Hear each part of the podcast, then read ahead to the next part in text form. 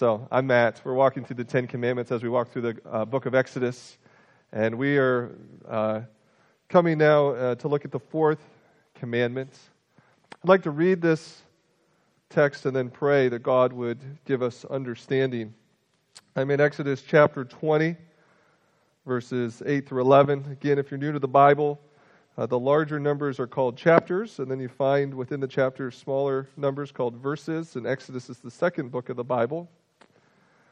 Uh, these words are being spoken originally uh, from a voice from a thundercloud down to the people of Israel who have been redeemed. They've been brought out of the slavery in Egypt through the work uh, of the ministry of Moses. And now God is speaking to his redeemed people what it means to walk with this God. Verse 8 says this Remember the Sabbath day by keeping it holy. Six days you shall labor and do all your work. But the seventh day is a Sabbath to the Lord your God. On it you shall not do any work, neither you, nor your son or daughter, nor your male or female servants, nor your animals, nor any foreigner residing in your towns.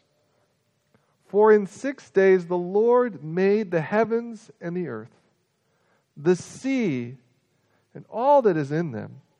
But he rested on the seventh day.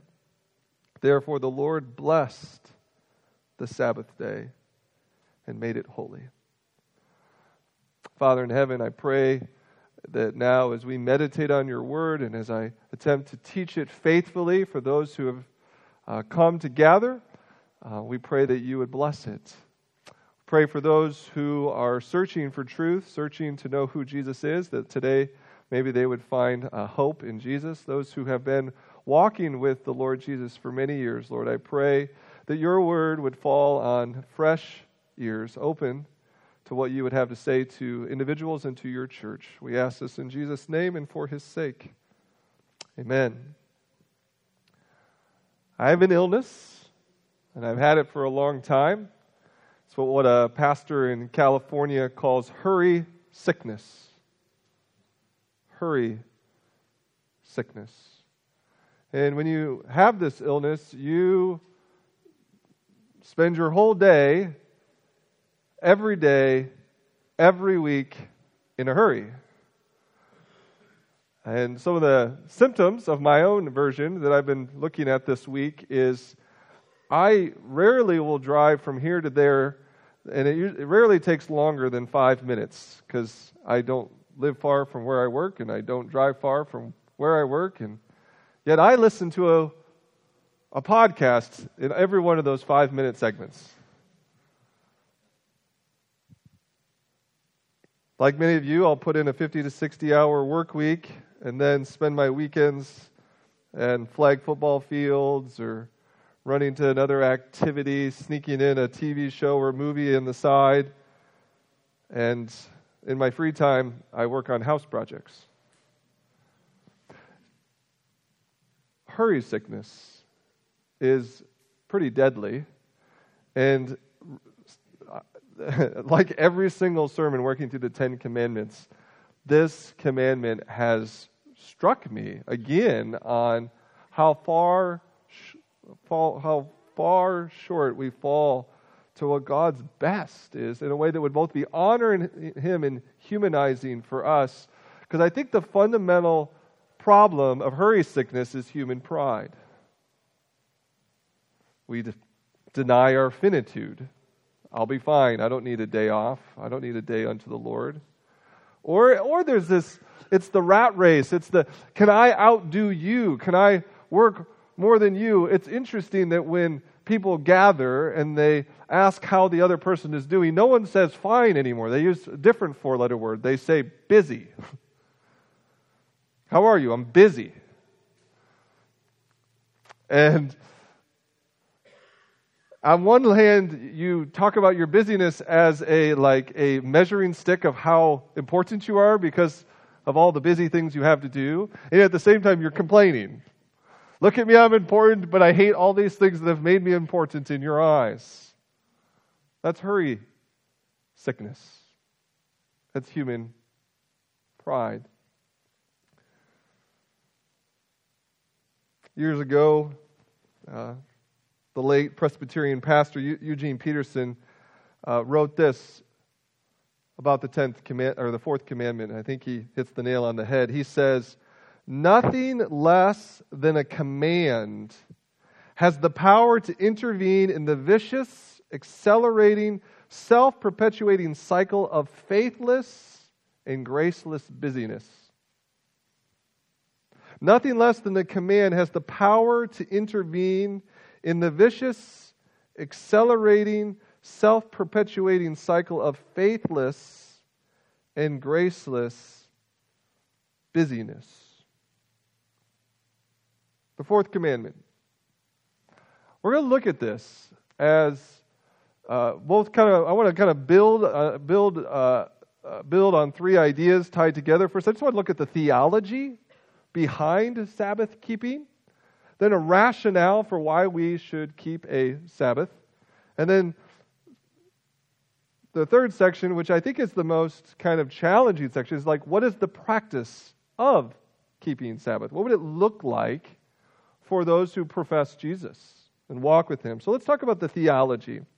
Now, the word theology, if you were to look it up in a dictionary, it, you know, would talk about uh, teaching or principles as they are related to God. But I appreciate a definition written by William Perkins uh, a couple hundred years ago when he was a professor at Cambridge when he defined theology as the science of living blessedly forever.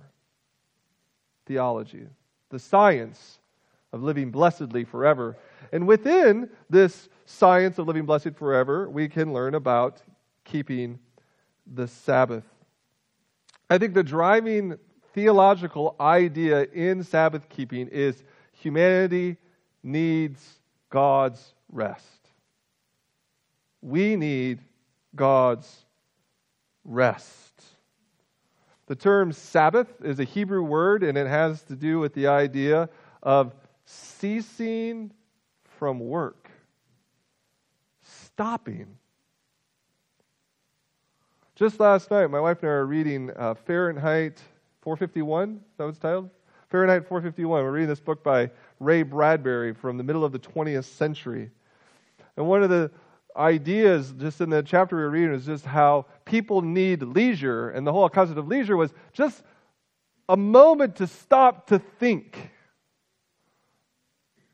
to, to ponder what had happened the five minutes before or the five days before, and, and contemplate on what do those things have to do with my life today. And so the Sabbath says, cease. But the importance of the Sabbath in this idea of rest is so important. It was embedded in creation. Did you catch what verse 11 of chapter 20, Exodus 20 said?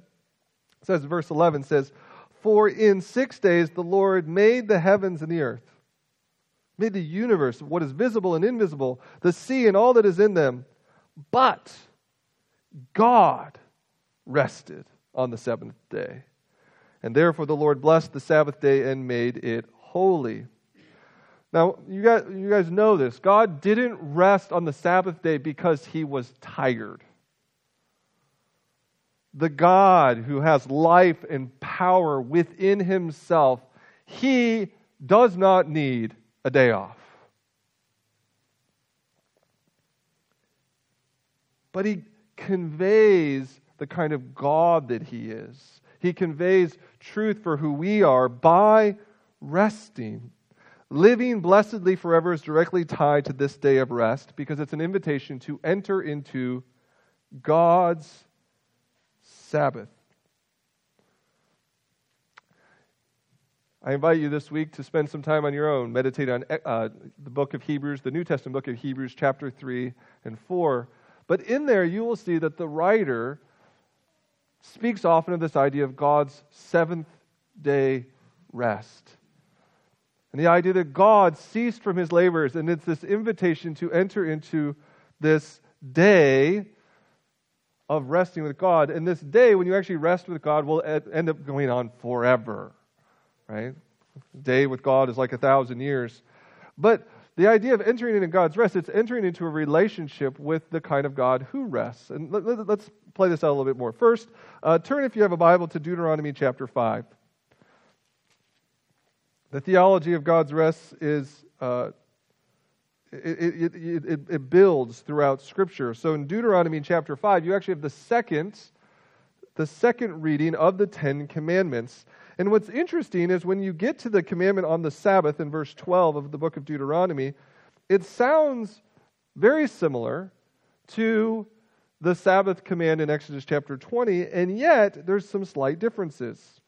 So, Deuteronomy chapter 5, beginning in verse 12, we read this Observe the Sabbath day by keeping it holy, as the Lord your God has commanded you.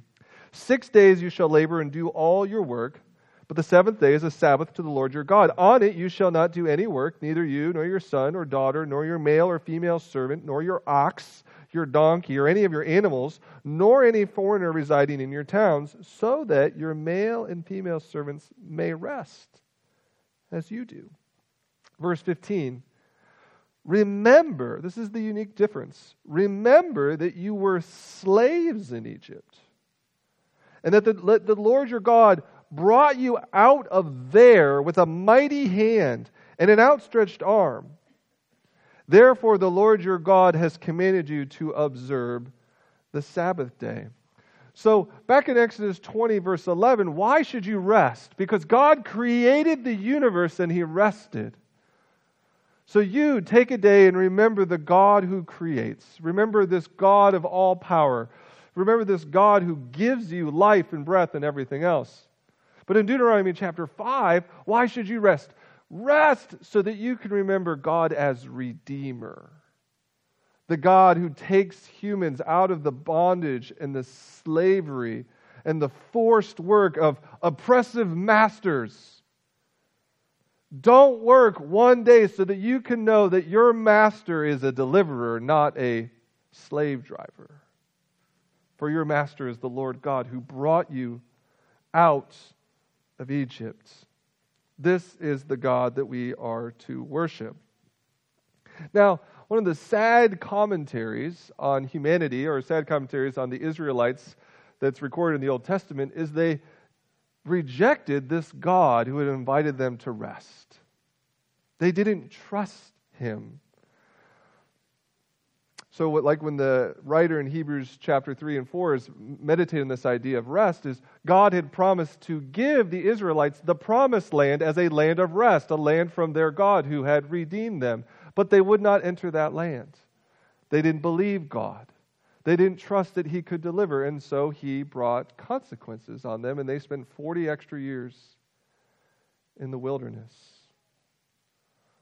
When they eventually do come into the land that God had given them, they reject the Sabbath. They actually don't rest. They put off festivals. They put off the times where they're supposed to let the land rest.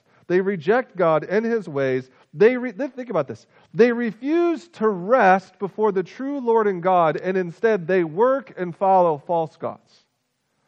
This God says, Rest, trust me. And they're like, No, thank you. We're going to work for the false gods and the idols. And eventually, God says He actually comes in to the Israelites through the Assyrians in 722 BC, later the Babylonians in 586 BC. Why? Because they had desecrated His Sabbaths. They hadn't followed this God extending rest.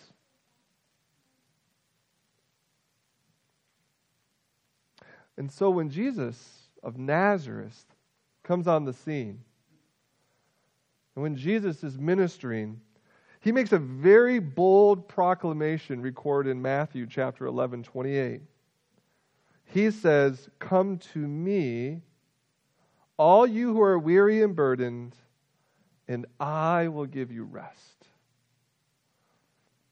And if you have Jewish ears, you recognize the audacity of that claim. Right? It's the Lord God who created heaven and earth who gives you rest. It's the Lord God who delivered people out of the bondage of Egypt who gives rest. And Jesus says, Come to me, and I will give you rest. rest for your souls. How does he do this? Now, we, as Christians, this is what we profess Sunday after Sunday. How did Jesus ultimately give people rest? He came and he lived and he died for his people.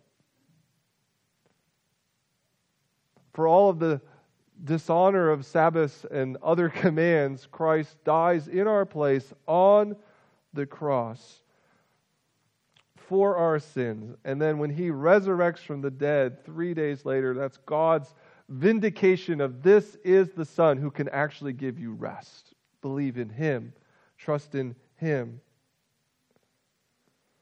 So this is why later, when the Apostle Paul is reflecting on what does it mean to know this God, for it is by grace you have been saved through faith, not of your works, right?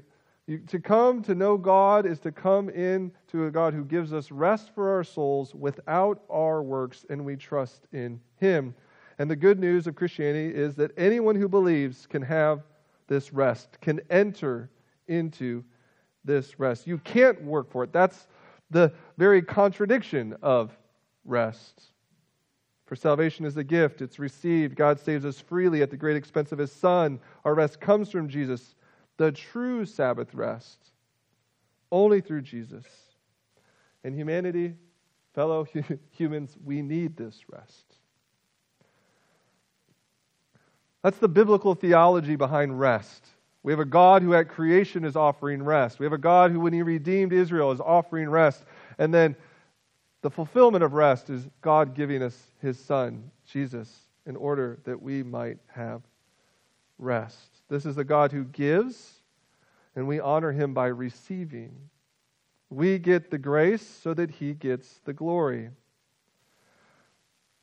Now, built on this theology now is then this rationale. Like, why then would I keep the Sabbath? Why would I set apart a day, one out of seven days, unto the Lord? Because you would think, think about this, if God has done so much for you, this is how sometimes people even talk about God. If God has done so much for you, shouldn't you get to work to honor Him? I had this godly professor at Denver Seminary, uh, and I went up to him one day, and he was talking on rest, and you know, and I just like, you know, Bruce, he's a nice guy. You can call him by his first name. Like, I just don't get this. Like, Satan is active in the world and he, he's, he's busy. He's this prowling lion. He's seeking to destroy. How could we just sit back and, and wait and rest? And he, he just stopped me and goes, You know, Matt, I've tried not to build my ministry philosophy on Satan. He might be busy, but God calls you to rest because he the God of peace will soon crush Satan underneath your feet. Not Matt. Rest. So one of the kind of the build a, a rationale for Sabbath then is to know this God of rest. He invites you to rest. Like, do you want to know Him? Do you want to admire Him? Do you want to believe in Him? Do you want to recognize Him? Rest. Let me hear, hear the commandment again. You're to, we are to remember the Sabbath day by keeping it holy. Six days we labor and do our work, which, by the way, that's God's commendation for us to work. It is God's people work. Six long, hard, faithful days. But the seventh day, verse 10, is a Sabbath to the Lord your God, and on that day you shall do, not do any work Neither you, nor your son or daughter, nor your male or female servant, nor your animals, nor any foreigner residing in your towns. For, the, for in six days the Lord made the heavens and the earth, the sea and all that is in them. But he rested on the seventh day. Therefore the Lord blessed the Sabbath day and made it holy. So the Sabbath day is a day dedicated to the Lord for us because of the sort of God God is. We've already built some of this, but let, us think a little bit more. Again, into the fabric of creation, embedded into the seven day week, is a day for rest. And one of the ideas that blew me away about 10 years ago, when I was a busy, I was 12 years ago, I was a busy youth pastor that would never take a day off. And this it just blew my mind. God creates humanity on the sixth day. And that's the end, and God marvels. Do you know what humanity had to do on the first day? Not go to work, take a Sabbath. Because we are human beings, not human doings. We were made to be in a relationship with God. If you read in Acts chapter 17, when Paul goes to Athens and he sees all these idols in Athens, all these false gods, and it says it grieves his heart. He turns to the Athenians in the first century and he says, I want to talk to you about the real God. He, he's not served by human hands as if he needs anything.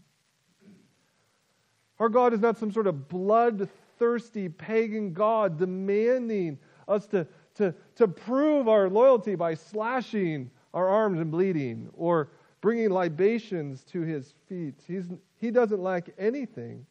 He is the giver of all gifts. He's fully sufficient in himself. He's desirous of displaying his glory.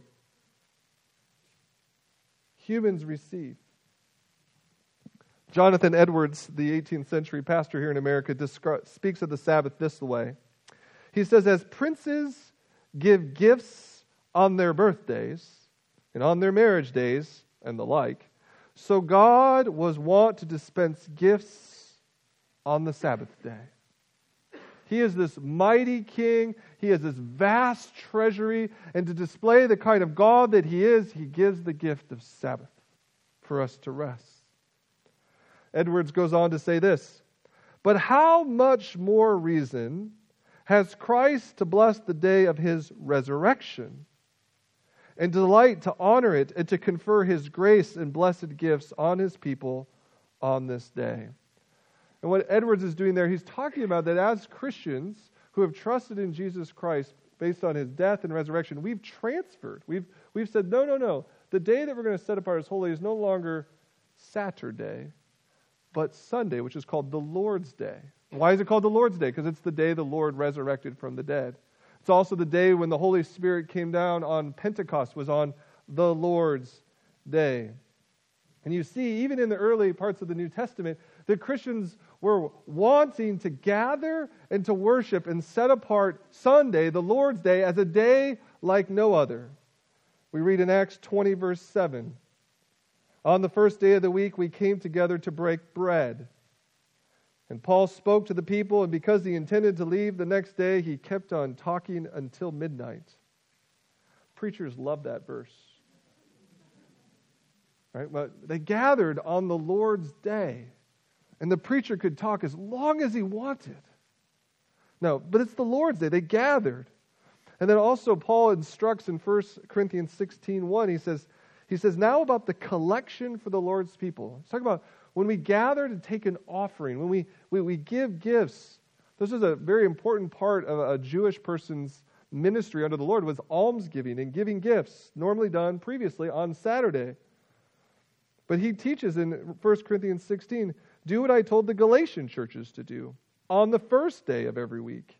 Each one should set aside a sum of money in keeping with your income, saving it up so that when I come, no collections will have to be made.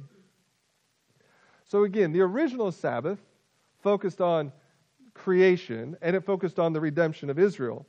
But now, the Christian Sabbath, the Lord's Day, why do we gather? We remember the creation of the church at Pentecost and the Lord's resurrection on a Sunday. And so, if we know this God of rest, we'll honor the command of God and rest one day out of each seven. But now we get got to get into the sticking stuff, I think. How do you practice this? Because I feel like throughout 2,000 years of Christianity, there has been a big debate on how does this command relate to a Christian's life? Let's just start with this. There are two very important New Testament passages that t- tell us uh, how not to keep this commandment. One is in the book of Colossians, the other is in Galatians. Colossians 2 16 and 17. This is, imp- this is so important. Colossians 2:16 says, "Therefore do not let anyone judge you by what you eat or drink, or with regard to a religious festival, a new moon celebration, or a Sabbath day. These are a, a shadow of the things that were to come. The reality, however, is found in Christ. So, what was happening then, and I think what happens today, is we love to judge one another on how they celebrate the Sabbath or not. And so I'm more spiritual than you because I go to church, Sunday school, then I listen to, you know, John MacArthur in the afternoon and listen to YouTube videos uh, of Christian music the rest of the night. That makes me more spiritual than you because you only went to church. Or there's segments in Christianity where I'm keeping the Sabbath correctly because I do it on Saturday. And Paul flies in and says, wait a minute. This is a shadow. When we, when we celebrate a Sabbath day, it's a shadow. What's the reality? The reality is who Christ is, and to worship Him and to honor Him. Another warning in Galatians chapter 4. This is so important if we're going to honor God. Verse 9 says, But now that you know God, or rather are known by God, he says, How is it that you are turning back to those weak and miserable forces? He's talking about returning to the living under the old covenant. He says, Do you wish to be enslaved by them all over again? You are observing special days and months and seasons and years. I fear that somehow I have wasted my efforts on you. If we start uh, honoring the Sabbath as a way to like make sure that we don't lose our salvation or the, a way to uh, one up someone else spiritually, Paul would speak from the grave. I think I've wasted my efforts on you.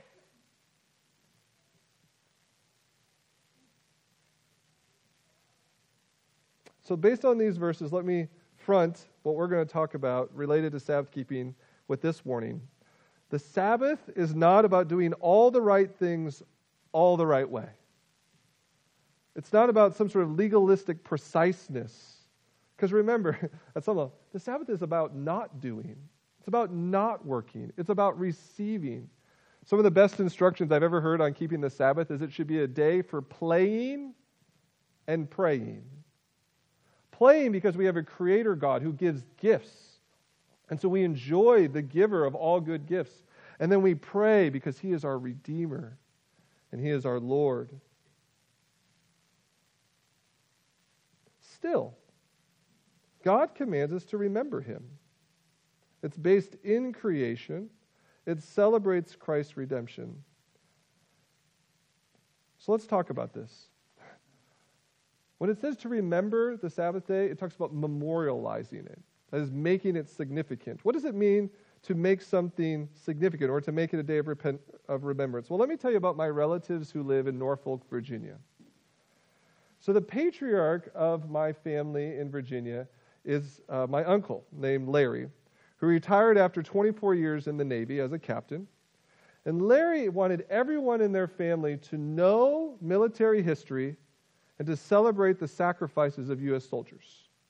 And so, to do this, Larry created various memorial celebrations to ensure key dates and their significance were never forgotten. For example, every June 6th, they would review the events of June 6, 1944, which is D Day, the storming of Normandy. And so, to do that, they would, they would, what happened historically, what happened on this day, and then they would eat a meal based on what the soldiers may have eaten when the, the, the, the day of the battle had drawn to its end. And so they would eat a spam omelet with mushrooms and cheese, asparagus, and French wine to remember D Day. To commemorate the Doolittle raid on April 18, 1942, the family, they remember the pilots as they prepared to fly off the carrier. Then they would consume a pre flight meal such as steak, vanilla ice cream, frozen strawberries, and peanut butter cookies. Some years they add the movie accompaniment of 30 Seconds over Tokyo. Now, by far their greatest celebration is now falls annually on August 7th. So not only is this the birth of one of my cousins, but it's also Guadalcanal Day. On this day in 1942, the Allied forces engaged in their first major offensive against the Empire of Japan. How many people celebrate Guadalcanal Day every year? Well, for my relatives, this has now become the most significant memorial. They gather at my Uncle Larry's gravesite. He's buried in Arlington National Cemetery. To cap off the day, they eat a meal the Marines may have found in the Pacific Theater fish, sticky rice, sake, and Japanese beer. And because of Cousin Isaac, they usually sneak in some birthday cake. Now, these regular celebrations have burned into the hearts and souls of my family members that our country's freedoms have come at great cost. They honor the past and they celebrate the gifts of the present. Friends, I believe that that's what it means to celebrate the Sabbath day as Christians. We're to remember that our freedom has come at a great cost. We honor Jesus' life, death, and resurrection, knowing that every freedom, joy, and blessing comes from him. And so we want to keep this day. We want it to be a holy day. We want it to be a remembered day. So, again, with the initial warning of not letting this become something about legalistic, get the right day the right way, I want to give you five principles. And these are five principles for keeping the Sabbath and I'm stealing these five word for word from the 1738 sermon from Jonathan Edwards entitled The Perpetuity and Change of the Sabbath. Here are the five. I'll read all five, then we'll come back through and talk about them. Number one, we ought to be exceedingly careful on this day to abstain from sin. Two, we ought to be careful to abstain from all worldly affairs. Three, we ought to spend time in religious exercises. Four, we ought we are this day especially to meditate upon and celebrate the work of redemption. And five, works of mercy and charity are very proper and acceptable to Christ on this day. The first one, we ought to be exceedingly careful on this day to abstain from sin. Now, the logic works this way it is wrong every day to speak rudely to your mother. It's extremely wrong to do it on Mother's Day It's even more insulting. In much the same way, it's wrong to, to mock or be cruel to someone any day of the week, but if you do it on their birthday or during their funeral, it's a jab that's very remembered. And to say that this is the Lord's day, a day set apart for Him, Jonathan Edwards would say, What does it take for us, to our minds, to be even more conscious to walking in faithful, loving obedience to God on this day? we ought to be exceedingly careful on this day to abstain from sin. Two, we ought to be careful to abstain from all worldly affairs. Now, many of you have the opportunity to set apart Sunday or the Lord's Day to be here. That's probably why you're here. Some of you, like me, have to work on Sundays. Some of you are caretakers of either little ones or maybe you're caring for aging parents or grandparents, and there's no such thing as a workless Sabbath. Like there's, it's not that you check out. But, but the invitation, though, as heard at multiple times in this commandment, is can you set aside from work? Can you lay your labors down and say on this day, Lord, I'm not going to try to prove myself. I'm not going to try to get a little ahead. I'm not going to try to hold my life together and keep the universe of my life spinning. I am going to give you this day because you are sovereign and you are good. I'm giving God the world on the Sabbath and because he can hold it together. He is good. When Isaiah the prophet was speaking to the Israelites, 8th century uh, BC, he, he said this in Isaiah 58, verses 13 and 14. He says, If you keep your feet from breaking the Sabbath and from doing as you please on my holy day, if you call the Sabbath a delight and the Lord's holy day honorable, and if you honor it by not going your own way and not doing as you please or speaking idle words, then you will find your joy in the Lord.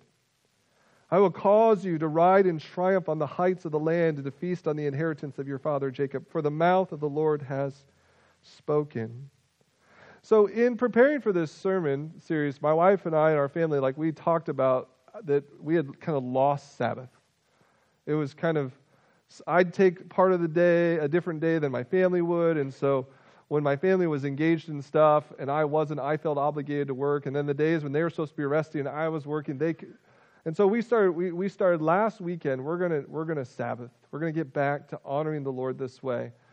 And at 2 o'clock in the afternoon, ours goes till about 3, I saw a window of opportunity to do a little bit of mudding in a room I'm fixing up. And my kids had to come up and rebuke me. Right? Do you really need to labor that extra hour? Do I have to? No. We set apart this day as an act of worship and honor to the Lord God. But we misuse the Lord's day when we, are focused on our labors, our needs. So, too, when we, we give the day just to our amusements and entertainments. I don't think that, I think the Puritans, who are um, these English Christians in the 16th, 16th 17th century, they, they basically got to the point where you couldn't have any fun at all. I don't think that's true. I think Sabbath is a day to receive gifts with gladness, but it shouldn't be a day for all amusements. One of the litmus tests I'm trying to uh, put on my own life on the Sabbath is do, do, do the people who watch me during the week notice that this day is different than all the other days? That they know that this isn't Matt's day, that this is the Lord's day. One of the other convicting things in here is in Exodus 20 and Deuteronomy 5. It's supposed to be a day you release other people from work. Your slaves shouldn't have to work. Your children shouldn't have to work. Your beasts shouldn't have to work. So, what does it look like to release our spouses and our kids? And uh, again, this might not be popular, but for the sake of our souls and the honor of our God, what would it look like for that to be true in your life?